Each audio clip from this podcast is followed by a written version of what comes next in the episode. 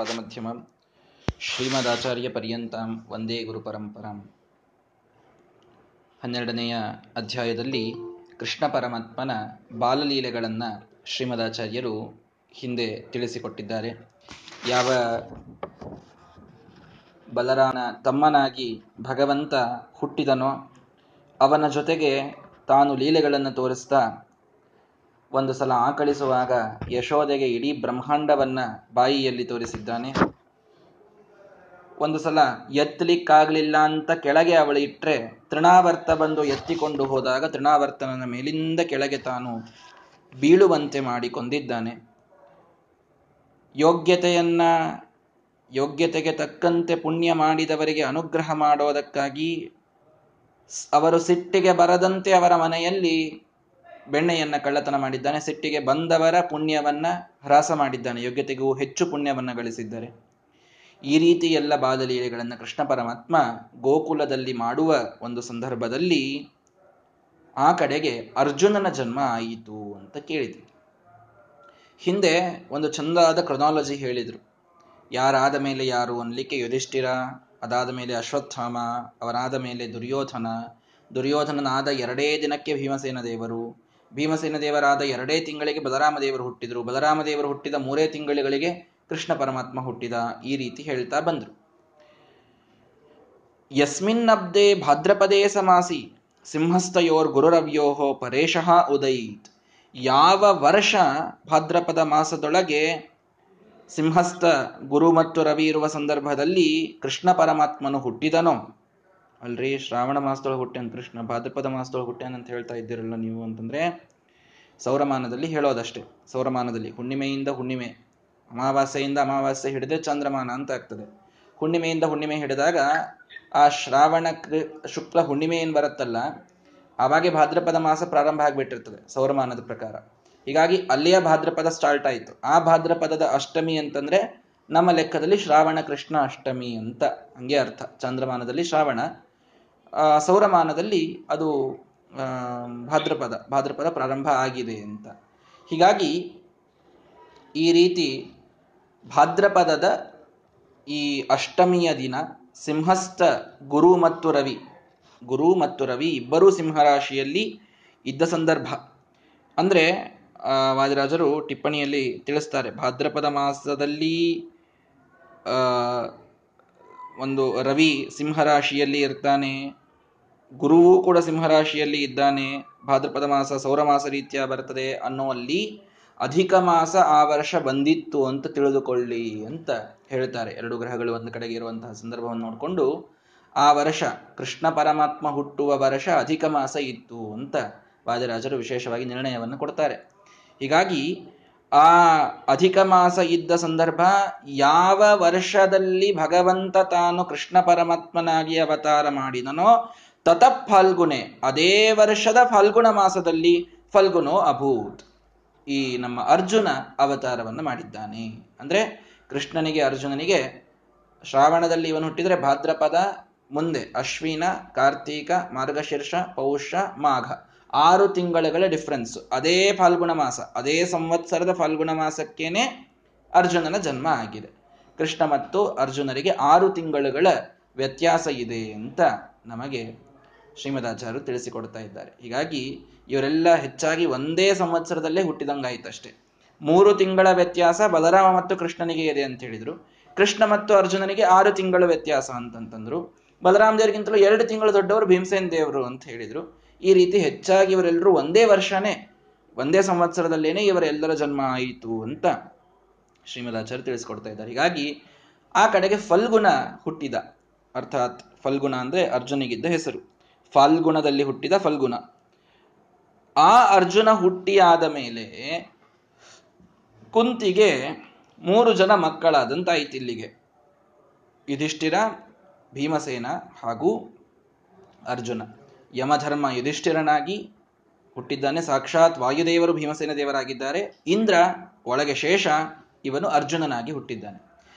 ಈ ಒಂದು ಪ್ರಸಂಗವನ್ನು ನೋಡಿಕೊಂಡು ಮಾದ್ರವತಿ ಬಭಾಷೆ, ಪಾಂಡುರಾಜನಿಗಿದ್ದ ಇನ್ನೊಬ್ಬ ಹೆಂಡತಿ ಮಾದ್ರಿ ಅಥವಾ ಮಾದ್ರವತಿ ಅಂತವಳ ಹೆಸರು, ಅವಳು ಬಂದು ಕೇಳ್ತಾ ಇದ್ದಾಳೆ. ಅವಳು ಬಂದು ಪಾಂಡುರಾಜನಿಗೆ ಹೇಳ್ತಾಳೆ. ಪಾಪ ಅವಳಿಗೆ ಒಂದು ರೀತಿಯಲ್ಲಿ ಸಂಕಟ. ಪಾಂಡುರಾಜನಿಗೆ ಶಾಪ ಇದೆ, ಸ್ತ್ರೀ ಸಂಗ ಮಾಡಿದರೆ ಸತ್ತೋಗ್ತೀಯಾ ಅಂತ. ಮಕ್ಕಳನ್ನ ಪಡೆಯೋದಕ್ಕೆ ಬೇರೆ ಯಾವ ಉಪಾಯವಿಲ್ಲ. ಆದರೆ ಕುಂತಿಯಾದರೂ ಅವಳ ಸಪತ್ನಿ, ಅವಳ ಸವತಿ, ಅವಳಿಗೆ 3 ಜನ ಮಕ್ಕಳು ಹುಟ್ಟಿದ್ದಾರೆ. ಅದೂ ಎಲ್ಲರೂ ಅತ್ಯದ್ಭುತ ಗುಣವಂತರು, ಸಾಕ್ಷಾತ್ ದೇವತೆಗಳು. ಅದರಲ್ಲಿ ಜೀವೋತ್ತಮರಾದ ವಾಯುದೇವರು ಹುಟ್ಟಿಯಾಗಿದೆ. ಇಂಥ ಮಕ್ಕಳನ್ನ ಕುಂತಿ ಪಡೆದಾಗ ನನಗೆ ಮಾತ್ರ ಮಕ್ಕಳಿಲ್ಲವಲ್ಲ ಅನ್ನುವಂಥ ಕೊರಗು ಮಾದ್ರಿಯನ್ನ ಪ್ರವೇಶ ಮಾಡಿದೆ. ಬಂದು ಗಂಡನಿಗೆ ಪಾಪ ಬೇಡಿಕೊಳ್ತಾಳೆ. ಜಾತಾಸುತಾಸ್ತೆ ಪ್ರವರ ಪ್ರಥಾಯಾಮ್, ಎಂಥೆಂಥ ಅದ್ಭುತ ಮಕ್ಕಳನ್ನ ನೀವು ಪಡೆದಿರಿ ಅಲ್ಲ ಕುಂತಿಯಲ್ಲಿ, ಏಕೋ ಏಕ ಅಹಂ ಅನಪತ್ಯಾತ ಅನಪತ್ಯ, ನನಗೆ ಮಾತ್ರ ನಾನಿನ್ನೂ ಬಂಜೆಯಾಗೇನೆ ಉಳದೆ, ನನಗೆ ಮಾತ್ರ ಮಕ್ಕಳಾಗ್ಲಿಲ್ಲ. ಅತಃ ತವೈವ ಪ್ರಸಾದಾದ್ ಭೂಯಾಸಂ, ನೀವು ಮನಸ್ಸು ಮಾಡಿದರೆ ನನಗೂ ಮಕ್ಕಳಾಗ್ತವೆ ಅಂತ ಪಾಂಡುರಾಜನಿಗೆ ಬಂದು ಮಾದ್ರಿ ತಾನು ಹೇಳ್ತಾ ಇದ್ದಾಳೆ. ಅವಳೊಬ್ಬಳಿಗೆ ಮಾತ್ರ ಮಕ್ಕಳು ಹುಟ್ಟುವಂತೆ ಮಾಡಿದಿರಿ, ನನಗೆ ಮಕ್ಕಳೇ ಇಲ್ಲ, ನಾನು ಇಡೀ ಜನ್ಮ ಬಂಜೆಯಾಗಿ ಉಳಿಯಬೇಕಾಗ್ತದೆ. ನೀವು ಮನಸ್ಸು ಮಾಡಿದರೆ ನಾನು ಮಕ್ಕಳನ್ನು ಪಡೆಯಬಹುದು, ನಾನೇನು ಮಾಡಬೇಕು? ವಿಧತ್ಸ್ವ ಕುಂತೀಂ ಮಮ ಮಂತ್ರದಾತ್ರೀಂ. ಮಾದ್ರಿ ಹೇಳ್ತಾಳೆ, ಕುಂತಿಗೆ ಹೋಗಿ ನನಗೆ ಮಂತ್ರ ಕೊಡು ಅಂತ ನೀವು ಒಂದು ಮಾತು ಹೇಳ್ರಿ, ಪತಿವ್ರತೆಯಾದ ಕುಂತಿ ನಿಮ್ಮ ಮಾತನ್ನ ಮೀರೋದಿಲ್ಲ.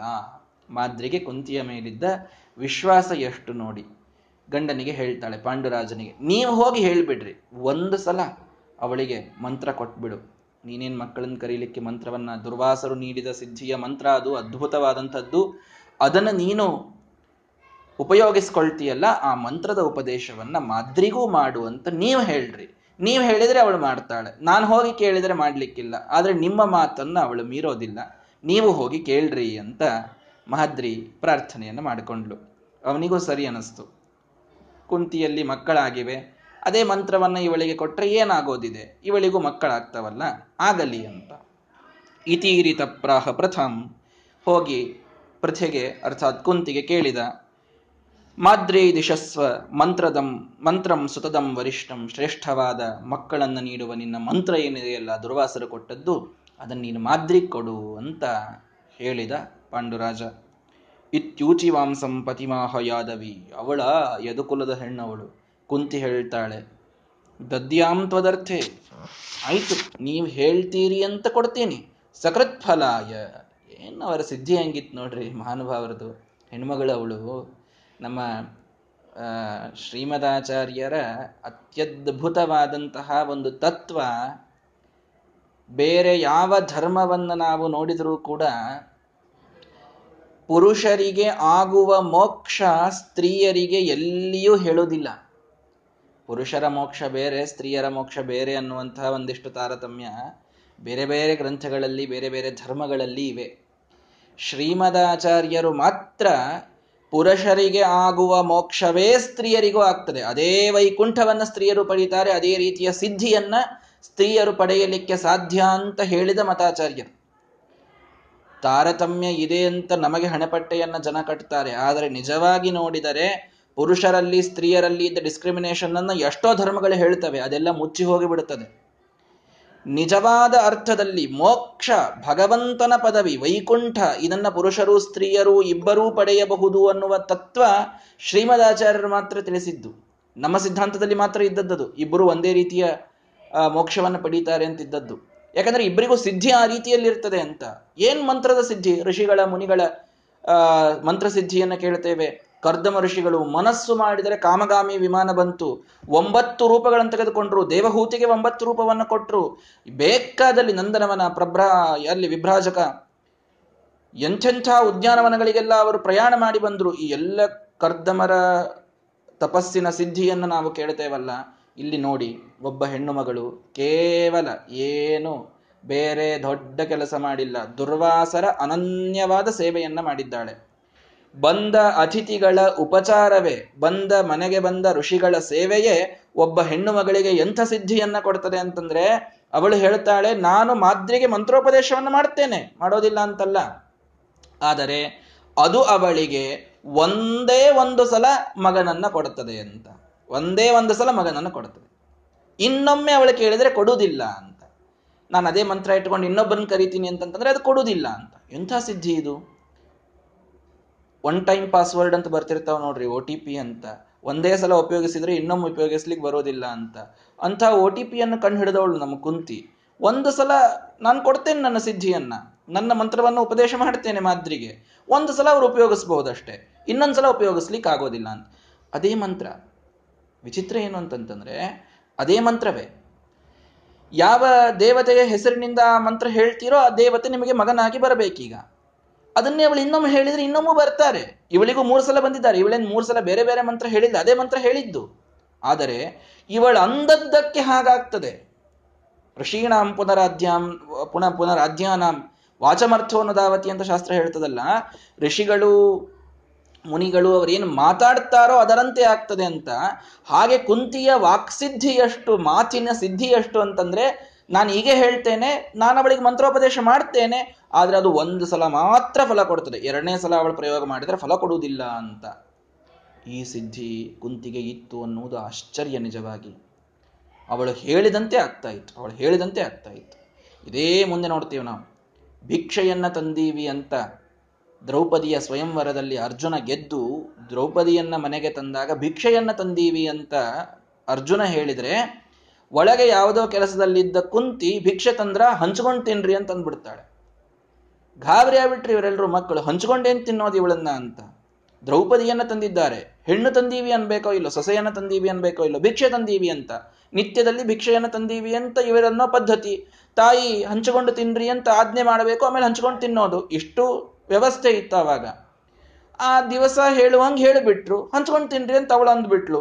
ಎಲ್ರಿಗೂ ಗಾಬರಿ. ಧರ್ಮರಾಜ ಅಂತೂ ನನ್ನ ತಾಯಿಯ ಮಾತು ಹೇಗೆ ಮಾಡೋದು ಅಂತ ಮೊದಲೇ ಟೆನ್ಷನ್ ಗಿರಾಕಿ ಅವನು. ಹೀಗಾಗಿ ಹೀಗೆ ಹೇಳಿದಿ ಅಂತ ಕುಂತಿ ಬಂದು ಕೇಳಿದಾಗ ಕುಂತಿ ಹೇಳ್ತಾಳೆ, ಇವತ್ತಿನ ತನ ನನ್ನ ಮಾತನ್ನ ಭಗವಂತ ಸುಳ್ಳು ಮಾಡಿಲ್ಲ, ಇವತ್ತೂ ಸುಳ್ಳು ಮಾಡೋದಿಲ್ಲ, ಸತ್ಯ ಮಾಡೋದು ಅವನ ಜವಾಬ್ದಾರಿ. ಸತ್ಯ ಸಂಕಲ್ಪನಾದ ಭಗವಂತ ನನ್ನಿಂದ ಈ ಮಾತು ನುಡಿಸಿದ್ದಾನೆ, ಹಾಗಾಗಿ ಇದು ಸತ್ಯವಾಗ್ತದೆ ಅಂತ ಹೇಳ್ತಾಳೆ. ಏನ್ ಕುಂತಿಯ ಮಾತಿನ ಸಿದ್ಧಿ ಇರಬೇಕು ಅಂತ ವಿಚಾರ ಮಾಡಿ. ಒಂದು ಹೆಣ್ಣು ತಂದಾಗ 5 ಮಂದಿ ಅವಳನ್ನ ಮದುವೆ ಮಾಡಿಕೊಳ್ಳಿ ಅಂತ ಮಾತು ಸಹಜವಾಗಿ ಕುಂತಿಯಲ್ಲಿ ಬಂದಾಗ ಇದು ಹೇಗೆ ಸತ್ಯವಾಗ್ತದೋ ಅದು ದೇವರಿಗೆ ಗೊತ್ತು ಅಂತ ಹೇಳ್ತಾಳೆ ಹೊರತು, ನಾನು ತಪ್ಪು ಮಾತಾಡಿದೆ, I am sorry, I take my words back ಅಂತ ಅನ್ನೋದಿಲ್ಲ ಕುಂತಿ. ಅದೇ ಕ್ಷಣಕ್ಕೆ ಸತ್ಯ ಸಂಕಲ್ಪರಾದ ವೇದವ್ಯಾಸ ದೇವರು ಅಲ್ಲಿ ಪ್ರತ್ಯಕ್ಷವೇ ಆಗ್ತಾರೆ. ಪ್ರತ್ಯಕ್ಷರಾಗಿ ಪಾಂಡವರಿಗೆ ತೋರಿಸ್ತಾಳೆ, ಇವಳದೊಂದು ದೇಹ ಇರಬಹುದು, ಆದರೆ ಇವಳು ಸಾಕ್ಷಾತ್ ಭಾರತಿ. ಈ ಭಾರತಿಯಲ್ಲಿ ಇನ್ನೂ 4 ದೇವತೆಗಳ ಒಂದು ಆಶ್ರಯವನ್ನು ಅವಳು ಕೊಟ್ಟಿದ್ದಾಳೆ. ಅವಳ ದೇಹದಲ್ಲಿಯೇ ನಿಮ್ಮ ನಿಯತ ಪತ್ನಿಯರೆಲ್ಲರೂ ಇದ್ದಾರಾದ್ದರಿಂದ ಇವಳಲ್ಲಿ ಇದ್ದ 5 ಜನರನ್ನು ನೀವು 4 ಜನರನ್ನು ನೀವು 5 ಜನ ಇಲ್ಲಿ ಮದುವೆ ಆಗ್ತಾ ಇದ್ದೀರಿ, ಆದ್ದರಿಂದ ಯಾವ ರೀತಿಯ ಅಧರ್ಮವೂ ಇಲ್ಲ ಅಂತ ವೇದವ್ಯಾಸರೇ ಬಂದು ಅವಳು ಹೇಳಿದ ಮಾತಿಗೆ ಸಿಗ್ನೇಚರ್ ಸೀಲ್ ಮಾಡಿ ಹೋಗ್ತಾರೆ. ಆವಾಗ ಅವಳ ಮಾತಿನ ಸಿದ್ಧಿ ನಮಗೆ ಗೊತ್ತಾಗ್ತದೆ. ಹೀಗಾಗಿ ಅದೇ ಮಂತ್ರವೇ, ಆದರೂ ಕುಂತಿ ಹೇಳಿದಳು 1 ಸಲ ಬಳಸಬಹುದು ಮಾದ್ರಿ ಅಂತ. ಉವಾಚ ಮಾದ್ರೈ ಸುತದಂ ಮನುಂಚ, ಕರೆದಳು ಮಾದ್ರಿಗೆ ಕರೆದು ಅವಳ ಕಿವಿಯಲ್ಲಿ ಮಂತ್ರೋಪದೇಶವನ್ನು ಮಾಡ್ತಾಳೆ ಕುಂತಿ. ನೋಡಿ, ಮಂತ್ರೋಪದೇಶ ಮಾಡುವ ಸಾಮರ್ಥ್ಯವನ್ನು ಪಡೆದ ದೇವತಾ ಸ್ತ್ರೀಯರಿದ್ದಾರೆ ನಮ್ಮ ಭಾರತೀಯ ಅತ್ಯದ್ಭುತವಾದ ಸನಾತನ ಧರ್ಮ ಅಂತ ಇವತ್ತೇನು ಬಹಳ ಪ್ರಶ್ನೆ ಹೇಳ್ತಾ ಇದೆ. ನಮ್ಮ ಸನಾತನ ಧರ್ಮದಲ್ಲಿ ಸ್ತ್ರೀಯರಿಗಿದ್ದಂತಹ ಮಾನ ಸಮ್ಮಾನವನ್ನು ಅರ್ಥ ಮಾಡಿಕೊಳ್ಳಿ. ಇನ್ನೊಬ್ಬ ಸ್ತ್ರೀಗೆ ಅವಳು ಉಪದೇಶ ಮಾಡಿ ಮಂತ್ರೋಪದೇಶಕ ಗುರುವಾಗ್ತಾ ಇದ್ದಾಳೆ ಕುಂತಿ. ಅವಳಲ್ಲಿ ಮಂತ್ರೋಪದೇಶವನ್ನು ಮಾಡಿ ತನ್ನ ಸಿದ್ಧಿಯನ್ನು ಅವಳಿಗೆ ಧಾರೆ ಎರೆದು ಕೊಟ್ಟು, ತನ್ನ ದುರ್ವಾಸರ ಸೇವೆಯಿಂದ ತನಗೆ ಬಂದ ಪುಣ್ಯದ ಭಾಗವನ್ನು ಅವಳಿಗೆ ನೀಡಿ, ಅವಳಲ್ಲೂ ಆ ಮಂತ್ರದಿಂದ, ಯಾಕೆ ಅಂತಂದರೆ ಇವಳು 13 ವರ್ಷ ತಪಸ್ಸು ಮಾಡಿ ಸಿದ್ಧಿ ಪಡೆದವಳು. ದುರ್ವಾಸರು ಬಂದಾಗ ತನ್ನ ಎಲ್ಲ ಕೆಲಸವನ್ನು ಬಿಟ್ಟು ಕಷ್ಟಪಟ್ಟು ಅವರ ಸೇವೆಯನ್ನು ಮಾಡಿ ಮಾಡಿ ಮಾಡಿ ಅವರು ಉಪದೇಶಿಸಿದ ಮಂತ್ರಗಳ ಸಿದ್ಧಿಯನ್ನು ತಾನು ಪಡೆದಿದ್ದಾಳೆ ಇವಳು. ತಾನು ಆ ಸಿದ್ಧಿಯನ್ನು ಪಡೆದಾಗ ಮಾದ್ರಿ ಏನೂ ಮಾಡಿಲ್ಲ, ಯಾವ 1 ವರ್ಷ ತಪಸ್ಸು ಮಾಡಿಲ್ಲ ಅವಳು. ಕೇವಲ ಇವಳು ತನ್ನ ಸಿದ್ಧಿಯನ್ನು ಅವಳಿಗೆ ಕೊಟ್ಟ ಕಾರಣ ಅವಳಲ್ಲಿ ಸಿದ್ಧಿ ಬಂದಿದೆ ಅಷ್ಟೇ. ಅದಕ್ಕೆ ನಾನು ಒಂದು ಸಲ ನಮ್ಮ ಆಚಾರ್ಯರು ಕಥೆ ಹೇಳ್ತಾ ಇದ್ರು. ಒಂದು ಯಾವುದೋ ಮಂತ್ರ, ಯಾವುದೋ ಅಪ್ರಸಿದ್ಧ ಒಂದು ಮಂತ್ರ, ಅವ್ರಿಗೇನೋ ಆ ಮಂತ್ರ ಬೇಕಾಗಿತ್ತು ಅಂತ. ಆ ಮಂತ್ರೋಪದೇಶ ಮಾಡ್ರಿ ಅಂತ ಸ್ವಾಮಿಗಳು ಯಾರೋ ಸನ್ಯಾಸಿಗಳು ಪೀಠಾಧಿಪತಿಗಳಿದ್ದಾಗ ಅವ್ರಿಗೆ ಬಂದು ಕೇಳಿದ್ರಂತ ಒಬ್ಬ ಭಕ್ತರು, ನನಗೆ ಆ ಮಂತ್ರ ಬೇಕು, ಯಾವುದೋ ಒಂದು ನಾರ್ಮಲ್ ಯೂಸಲ್ಲಿ ಇರಲಾರ್ದಂಥದ್ದು ಯಾವುದೋ ಒಂದು ಮಂತ್ರ, ಆ ಮಂತ್ರ ನನಗೆ ಬೇಕಾಗಿದೆ ಅಂತ ಬಂದು ಕೇಳಿದ್ರಂತವ್ರು. ಹೌದಾ, ಇದು ಈಗ ಉತ್ತರಾಯಣದಲ್ಲಿ ಕೊಡಬೇಕು, ಈಗ ದಕ್ಷಿಣಾಯನ ನಡೆದಿದೆ, ಆಮೇಲೆ ಉತ್ತರಾಯಣದಲ್ಲಿ ಕೊಡ್ತೇನೆ ಅಂತ ಸ್ವಾಮಿಗಳು ಹೇಳಿ ಕಳಿಸಿದ್ರಂತೆ. ದಕ್ಷಿಣಾಯನ ಮುಗೀತು, ಉತ್ತರಾಯಣ ಬಂತು, ಸಂಕ್ರಾಂತಿ ಆದ್ಮೇಲೆ ಮತ್ತೆ ಬಂದು ಕೇಳಿದ್ರು ಮಂತ್ರ, ಇವರು ಉಪದೇಶ ಮಾಡಿದ್ರು. ಉಪದೇಶ ಮಾಡಿದಾಗ ಅವರಂದ್ರು, ಅಲ್ಲ ಸ್ವಾಮಿ, ದಕ್ಷಿಣಾಯನ ಉತ್ತರಾಯಣ ಇದಕ್ಕೇನು ಸಂಬಂಧ ಇಲ್ಲ, ಆಕ್ಚುಲಿ ಮಂತ್ರ ಉಪದೇಶ ಮಾಡಲಿಕ್ಕೆ ನೀವು ಅವಾಗೇ ಮಾಡ್ಬೋದಿತ್ತಲ್ಲ, 6 ತಿಂಗಳ ಹಿಂದೆ ಈಗ ಯಾಕೆ ಮಾಡಿದ್ರಿ ಅಂತ.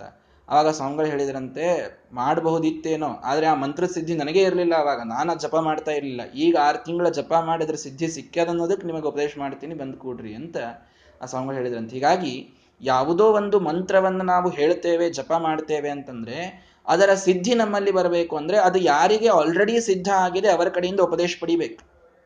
ಅದಕ್ಕೆ ಹೆಚ್ಚಾಗಿ ಎಲ್ಲ ಮಂತ್ರಗಳನ್ನು ಮಹಾಸ್ವಾಮಿಗಳಿಂದ ಉಪದೇಶ ಪಡಿತೇವೆ, ನಮ್ಮ ನಮ್ಮ ಗುರುಗಳಿಂದ ಉಪದೇಶ ಪಡಿತೇವೆ. ಏನ್ ಕಾರಣ? ಅವರಲ್ಲಿ ಆಲ್ರೆಡಿ ಆ ಮಂತ್ರದ ಸಿದ್ಧಿ ಇರ್ತದೆ. ಸಿದ್ಧಿ ಉಳ್ಳ ಗುರುಗಳು ಉಪದೇಶ ಮಾಡಿದರೆ ನಮಗೂ ಅದು ಫಲಿಸ್ತದೆ, ಇಲ್ಲದಿದ್ರೆ ಫಲಿಸೋದಿಲ್ಲ. ನಾವೇ ಮತ್ತ ಹಿಂಗದ ಅಂತ ಪುಸ್ತಕದಾಗ ಕೊಟ್ಟಾರ್ರಿ ಅಂತ ಹೇಳಿ PDF ಓದಿ ನಾವೇ ಮಂತ್ರದ ದೃಷ್ಟಾರರು, ನಾವೇ ಋಷಿಗಳು, ನಾವೇ ದೇವತಾ, ನಾವೇ ಅಂತ ಹೇಳಿ ನಾವೇ ಎಲ್ಲ ಮಾಡ್ಕೋತ ಹೊಂಟ್ರೆ ನಡೆಯುವುದಿಲ್ಲ. ಎಲ್ಲದಕ್ಕೂ ಒಂದು ಕ್ರಮ ಇದೆ. ಯಾವ ವೇದ ಮಂತ್ರವನ್ನೇ ಹೇಳಬೇಕು ಅಂದ್ರೂ ಗುರುಮುಖೇನ ಅದರ ಶ್ರವಣವಾದಾಗ, ಅದರ ಪಾಠವಾದಾಗಲೇನೆ ಅದರ ಉಚ್ಚಾರಣೆ ಮಾಡಿದರೆ ಫಲ. ಇದು ಯಾವ ಪ್ರೊಸೆಸ್ಸನ್ನು ನಾವು ಬೈಪಾಸ್ ಮಾಡಲಿಕ್ಕೆ ಬರೋದಿಲ್ಲ. ಅರ್ಥ ಮಾಡಿಕೊಳ್ಳಿ, ಆ ಸಿದ್ಧಿಯನ್ನು ಪಡೆದವರ ಕಡೆಯಿಂದ ಅದನ್ನು ಪಡೆಯಬೇಕಾಗ್ತದೆ ಮೊದಲು, ಆಮೇಲೆ ಅದನ್ನು ಜಪ ಮಾಡಬೇಕಾಗ್ತದೆ. ಹಾಗಾಗಿ ಕುಂತಿ ತಾನು ಎಂಥ ಸಿದ್ಧಿಯನ್ನು ಪಡೆದಿದ್ದಳು ಅಂತಂದರೆ, ತನ್ನ ಸಿದ್ಧಿಯನ್ನು ಆ ಮಾದ್ರಿಗೆ ಧಾರೆ ಎರೆದು ಕೊಟ್ಟು, ಹೇಳಮ್ಮ ನೀ ಈ ಮಂತ್ರವನ್ನು, ನಿನಗೆ ಮಕ್ಕಳಾಗ್ತವೆ ಅಂತ. ಕೇವಲ ಪತಿವ್ರತ ಸ್ತ್ರೀ, ನಾನ್ಯಾಕ್ರಿ ಅವಳಿಗೆ ಮಂತ್ರ ಕೊಡಲಿ ಅನ್ನಬಹುದಾಗಿತ್ತಲ್ಲ, ನಾನು ಯಾಕೆ ಕೊಡಬೇಕು, ನಾನು ಸಿದ್ಧಿ ಮಾಡಿ ಪಡೆದದ್ದು ಅಂತ ಇಲ್ಲ, ಗಂಡ ಹೇಳಿದ ಆಜ್ಞೆಯಾಗಿದೆ ಅಂತ ಅವಳು ಫಲಂತೇನ ಭವಿಷ್ಯತಿ ಇತಿ ಪುನಃ ಹೇಳಿದಳು. ಮಾತ್ರ ಒಂದು ಸಲ ಫಲ ಕೊಡ್ತದಮ್ಮ, 2ನೇ ಸಲ ಮಾತ್ರ ನೀನು ಇದನ್ನ ಬಳಸಲಿಕ್ಕೆ ಸಾಧ್ಯ ಇಲ್ಲ ಅಂತ ಹೇಳಿ ಅವಳಿಗೆ ಮಂತ್ರೋಪದೇಶವನ್ನು ಮಾಡ್ತಾಳೆ. ಮಂತ್ರಂ ಸಮಾದಾಯ ಚ ಮದ್ರಪುತ್ರಿ, ಇವಳು ಹೆಂಗಿರ್ತಾಳೆ ನೋಡ್ರಿ, ಮದ್ರರಾಜನ ಮಗಳು ಮಾದ್ರಿ ಮಂತ್ರವನ್ನ ಕುಂತಿಯಿಂದ ಪಡೆದು, ವ್ಯಚಿಂತಯಂ ಸ್ಯಾಮ್ನು ಕಥಂ ದ್ವಿಪುತ್ರಿ, ನಾನು ಈ ಒಂದೇ ಮಂತ್ರದಿಂದ 2 ಮಕ್ಕಳನ್ನು ಹೇಗೆ ಪಡೀಲಿ ಅಂತ ವಿಚಾರ ಮಾಡ್ತಾಳವಳು. ಇವಳು ಹೇಳಿದ್ದಾಳೆ ಒಂದೇ ಸಲ ಫಲಿಸ್ತದೆ ಈ ಮಂತ್ರ ಅಂತ, ಒಂದೇ ಸಲ ಫಲಿಸಿರ್ಬೇಕು, 2 ಮಕ್ಕಳು ಹುಟ್ಟಿರ್ಬೇಕು, ಹೆಂಗ್ ಮಾಡ್ಲಿ ಅಂತ ವಿಚಾರ ಮಾಡಿದ್ಲು. ಹೆಣ್ಮಕ್ಳ ತಲೆ ಇಂಥಕ್ಕೆಲ್ಲ ಬಹಳ ಓಡ್ತದ ಪಾಪ. ಸದಾ ಅವಿಯೋಗವು ದಿವಿಜೇಶು ದಸ್ರವು ನ ಚೈತಯೋರ್ ನವಭೇದ ಕ್ವಚಿದ್ಧಿ, ಆಗ ವಿಚಾರ ಮಾಡ್ತಾಳೆ, ಒಬ್ಬರನ್ನೇ ಕರೆದರೆ 2 ಬರಬೇಕು, ಅಂಥದ್ದು ಯಾರನ್ನ ಕರೀಲಿ ಅಂತ. ಎಲ್ಲ ದೇವತೆಗಳಲ್ಲಿ ಎಂದಿಗೂ ಅವಿಯುಕ್ತರು, ಒಬ್ರು ಇನ್ನೊಬ್ರು ಬಿಟ್ಟೇ ಇರೋದಿಲ್ಲ ಅಂಥ ದೇವತೆಗಳು 2 ಇದ್ದಾರೆ, ಒಬ್ರನ್ನೊಬ್ರು ಬಿಟ್ಟಿರೋದೇ ಇಲ್ಲ ಅವರು. ಏತಯೋಹೋ ನಾಮಭೇದನ, ಅವರಿಬ್ಬರ ಹೆಸರು ಒಂದೇ ಇದೆ, 2 ಇದ್ದಾರೆ, ಹೆಸರು ಒಂದೇ ಇದೆ ಅವ್ರದ್ದು. ಯಾಕೆ ಅಂತಂದ್ರೆ ನೀವಲ್ಲಿ ಹೆಸರು ತಗೊಂಡು ಮಂತ್ರ ಹೇಳಬೇಕು, ಹೆಸರು ತಗೊಳ್ಬೇಕಾದಾಗ 2 ಹೆಸರು ಇತ್ತು ಅಂತಂದ್ರೆ ನಡೆಯುವುದೇ ಇಲ್ಲ. 2 ಹೆಸರು ಇತ್ತು ಅಂತಂದ್ರೆ ಮಂತ್ರ ಒಂದೇ ಸಲ ಫಲಿಸ್ತದೆ ಅಂತ ಹೇಳ್ಬಿಟ್ಟಾರೆ. ಅಂದ್ರೆ ದೇವತೆಗಳೊಳಗೆ ಇಂಥವ್ರನ್ನ ಹುಡುಕ್ಬೇಕಲ್ಲ, ಅವ್ರಿರೋದು 2 ಇರಬೇಕು, ಅವ್ರ ಹೆಸರು ಒಂದಿರಬೇಕು, ಅಂಥವ್ರನ್ನ ಹುಡುಕ್ರಿ ಅಂತ ವಿಚಾರ ಮಾಡ್ತಾಳೆ ಮಾದ್ರಿ. ಅಂಥ ದೇವತೆಗಳು ಯಾರಿದ್ದಾರೆ, ಒಂದೇ ಹೆಸರು 2 ಇರೋರು, ಯಾರು? ಅಶ್ವಿನಿ ದೇವತೆಗಳು ಅಂತ ಅವಳಿಗೆ ಫ್ಲಾಶ್ ಆಗ್ತದೆ. ಏಕಾ ಭಾರ್ಯ ಸಹಿತಯೋರ ಪ್ಯುಷಾಹಿ, ಅವರಿಬ್ಬರಿಗೂ ಒಬ್ಬಳೇ ಮಡದಿ ಇದ್ದಾಳೆ. ಅಶ್ವಿನಿ ದೇವತೆಗಳ ಹೆಂಡತಿಯೂ ಒಬ್ಬಳೆ, ಉಷಾ ಅಂತ ಅವಳ ಹೆಸರು. ಹೀಗಾಗಿ ಅವರ ಹೆಸರೂ ಒಂದು, ಅವರಿಗಿದ್ದ ಹೆಂಡತಿಯೂ ಒಬ್ಬಳು, ಅವರಿರೋದು ಮಾತ್ರ 2. ತದಾ ಆಯಾತಃ ಸಕೃದಾವರ್ತನಾದ್ವೌ, ಹಾಗಾಗಿ 1 ಸಲ ನಾನು ಕರೆದರೆ 2 ಬರಬೇಕು ಅಂತಂತಂದ್ರೆ, ಏಕ್ ತೀರ್ ದೋ ನಿಶಾನ ಅಂತಂತಾರಲ್ಲ, ಒಂದೇ ಬಾಣಕ್ಕೆ ನಾನು 2 ಹಕ್ಕಿಯನ್ನು ಹೊಡಿಬೇಕು ಅಂತಂದ್ರೆ ನಾನು ಅಶ್ವಿನಿ ದೇವತೆಗಳನ್ನು ಕರಿಬೇಕು ಅಂತ ತಲೆ ಓಡಿಸ್ತಾಳೆ ಮಾದ್ರಿ.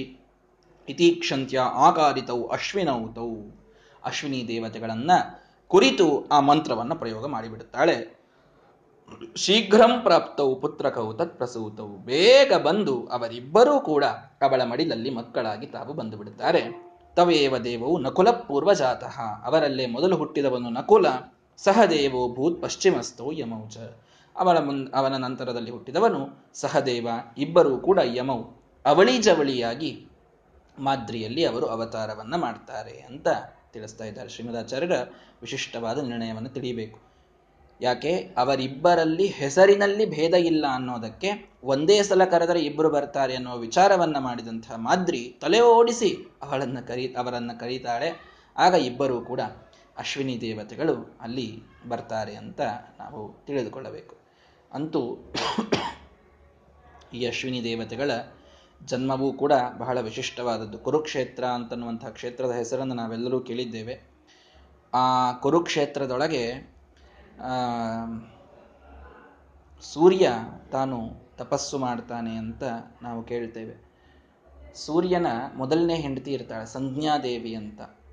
ಆ ಸಂಜ್ಞೆಯಲ್ಲಿ ಮೊದಲು ಇಬ್ಬರು ಮಕ್ಕಳು ಹುಟ್ಟಿರ್ತಾರೆ, ಯಮ ಮತ್ತು ಯಮುನಾ. ಇವರಿಬ್ಬರು ಮೊದಲು ಸೂರ್ಯನಿಂದ ಹುಟ್ಟಿದವರು. ಅವಳಿಗೆ ಸೂರ್ಯನ ತಾಪವನ್ನು ತಡೆದುಕೊಳ್ಳಿಕ್ಕಾಗೋದಿಲ್ಲ. ಯಾರಿಗೆ? ಸಂಜ್ಞಾದೇವಿಗೆ. ಅವಳೇನು ಮಾಡ್ತಾಳೆ? ತನ್ನದೇ ಆದಂತಹ ಒಂದು ಪ್ರತಿಕೃತಿಯನ್ನು ನಿರ್ಮಾಣ ಮಾಡಿ ಅವಳನ್ನಲ್ಲಿಟ್ಟು ಅವಳಲ್ಲಿ ಜೀವ ತುಂಬಿ, ತನ್ನದೇ ಆದಂತಹ ಒಂದು ಮೂರ್ತಿ, ಅವಳಲ್ಲಿ ಜೀವ ತುಂಬಿ, ಅಂದರೆ ಅವಳಲ್ಲಿ ತಾನು ಜೀವ ಪ್ರತಿಷ್ಠಾಪನೆಯನ್ನು ಮಾಡಿ ತಾನು ಕುರುಕ್ಷೇತ್ರಕ್ಕೆ ತಪಸ್ಸಿಗೆ ಹೋಗ್ಬಿಡ್ತಾಳೆ. ಅವಳು ಗೊತ್ತೇ ಆಗೋದಿಲ್ಲ, ಎಷ್ಟೋ ದಿನ ಗೊತ್ತಾಗೋದಿಲ್ಲ ಸೂರ್ಯನಿಗೆ. ಅವಳ ಹೆಸರು ಛಾಯಾ ಅಂತ, ಛಾಯಾದೇವಿ ಅಂತ. ಈ ಛಾಯಾ ಭಗವತಿ ಅಂತ ಕ್ಷೇತ್ರ ಇದೆ ನೋಡ್ರಿ, ಅದು ಈ ಛಾಯಾದೇವಿದು, ಸೂರ್ಯನ ಹೆಂಡತಿ ಛಾಯಾ, ಇವಳು ಎರಡನೇ ಹೆಂಡತಿ, ಅವಳ ಕ್ಷೇತ್ರ ಅದು ಆಕ್ಚುಲಿ. ಆ ಛಾಯಾನಲ್ಲಿ ಹುಟ್ಟಿದವನೇ ಶನಿ. ಶನಿ ಇವನು ಸೂರ್ಯನ ಮಗ, ಆದರೆ ಮೊದಲನೇ ಹೆಂಡತಿಯಲ್ಲಿ ಸಂಜ್ಞೆಯಲ್ಲಿ ಹುಟ್ಟಿದವನಲ್ಲ, ಛಾಯಾನಲ್ಲಿ ಹುಟ್ಟಿದವ ಇವನು. ಇವಳು ಛಾಯಾದೇವಿ ಶನಿಯಲ್ಲಿ ಮಾತ್ರ ಪ್ರೀತಿಯನ್ನ ಮಾಡಿ ಯಮ ಮತ್ತು ಯಮುನೆಯರಲ್ಲಿ ಬಹಳ ಪ್ರೀತಿ ಮಾಡ್ತಾ ಇರುವುದಿಲ್ಲ. ಅದನ್ನ ಹೋಗಿ ಕಂಪ್ಲೇನ್ ಮಾಡ್ತಾರೆ ಯಮ ಮತ್ತು ಯಮುನೆ ಸೂರ್ಯನಿಗೆ, ನೋಡಿ ಇವಳು ನಮ್ಮಮ್ಮ ನಮ್ಮನ್ನು ಚೆಂದಾಗಿ ನೋಡ್ಕೊಳ್ಳೋದಿಲ್ಲ ಅಂತ.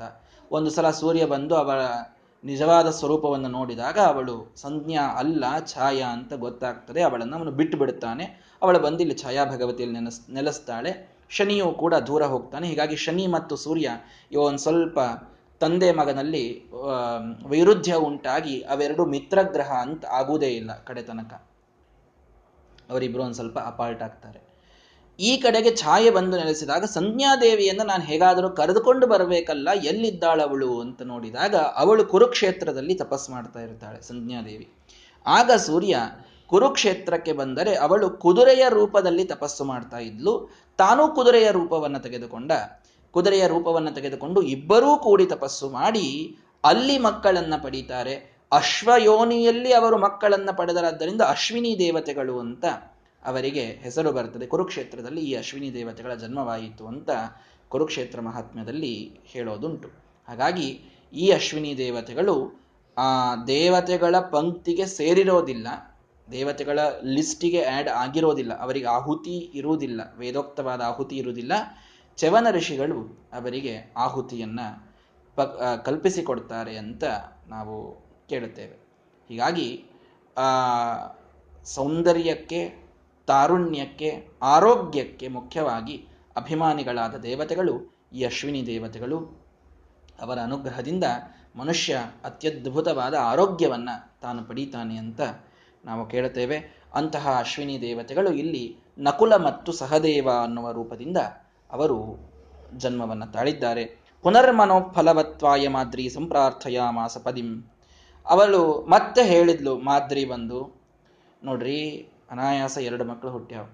ಅವಳು ಹೇಳ್ತಾಳೆ ಪಾಂಡುರಾಜನಿಗೆ ಬಂದು, ಕುಂತಿಗೆ ಎಷ್ಟು ಮಕ್ಕಳಾಗ್ಯಾವ? 3 ಮಕ್ಕಳಾಗ್ಯಾವ. ಮತ್ತು ನನಗೆ ಇನ್ನೊಂದು ಸಲ ಮಂತ್ರ ಕೊಟ್ಬಿಡಂತ ಹೇಳಿ. ಅವಳು ಒಂದೇ ಸಲ ಫಲಿಸ್ತದೆ ಅಂತ ಹೇಳಿದ್ಲು. ನಾನೇನೋ ತಲೆ ಓಡಿಸಿ ಒಂದು ಸಲಕ್ಕೇನೆ 2 ಮಕ್ಕಳು ಹುಟ್ಟುವಂಗೆಲ್ಲ ವಿಚಾರ ಮಾಡಿ ಪಡೆದೀನಿ, ಎಲ್ಲ ಆಗ್ಯದೆ. ಆದರೆ ಅವಳಿಗೆ 3 ಮಕ್ಕಳಿವೆ ಅಲ್ಲ, ನನಗೂ 3 ಆಗ್ಬಿಡ್ತು ಅಂತಂತಂದರೆ ಚೆಂದ ಆಗ್ತದೆ, ಅವಳಿಗೂ 3 ನನಗೂ 3 ಅಂತ. ಹಂಗಾಗಿ ಇನ್ನೊಂದ್ಸಲ ಹೋಗಿ ನನಗೆ ಮಂತ್ರೋಪದೇಶ ಮಾಡ್ರಿ ಅಂತ ಅವಳಿಗೆ ಹೇಳ್ರಿ ಅಂತ ಮಾದ್ರಿ ಹೋಗಿ ಮತ್ತೆ ಗಂಡನನ್ನು ಗಂಟು ಬೀಳುತ್ತಾಳೆ. ಪ್ರಥಾವಾದೀತ್ ಹೋಗಿ ಅವನು ಪಾಪ ಮಾದ್ರಿಯ ಮೇಲೆ ಪ್ರೀತಿ ಹೆಚ್ಚಿತ್ತು.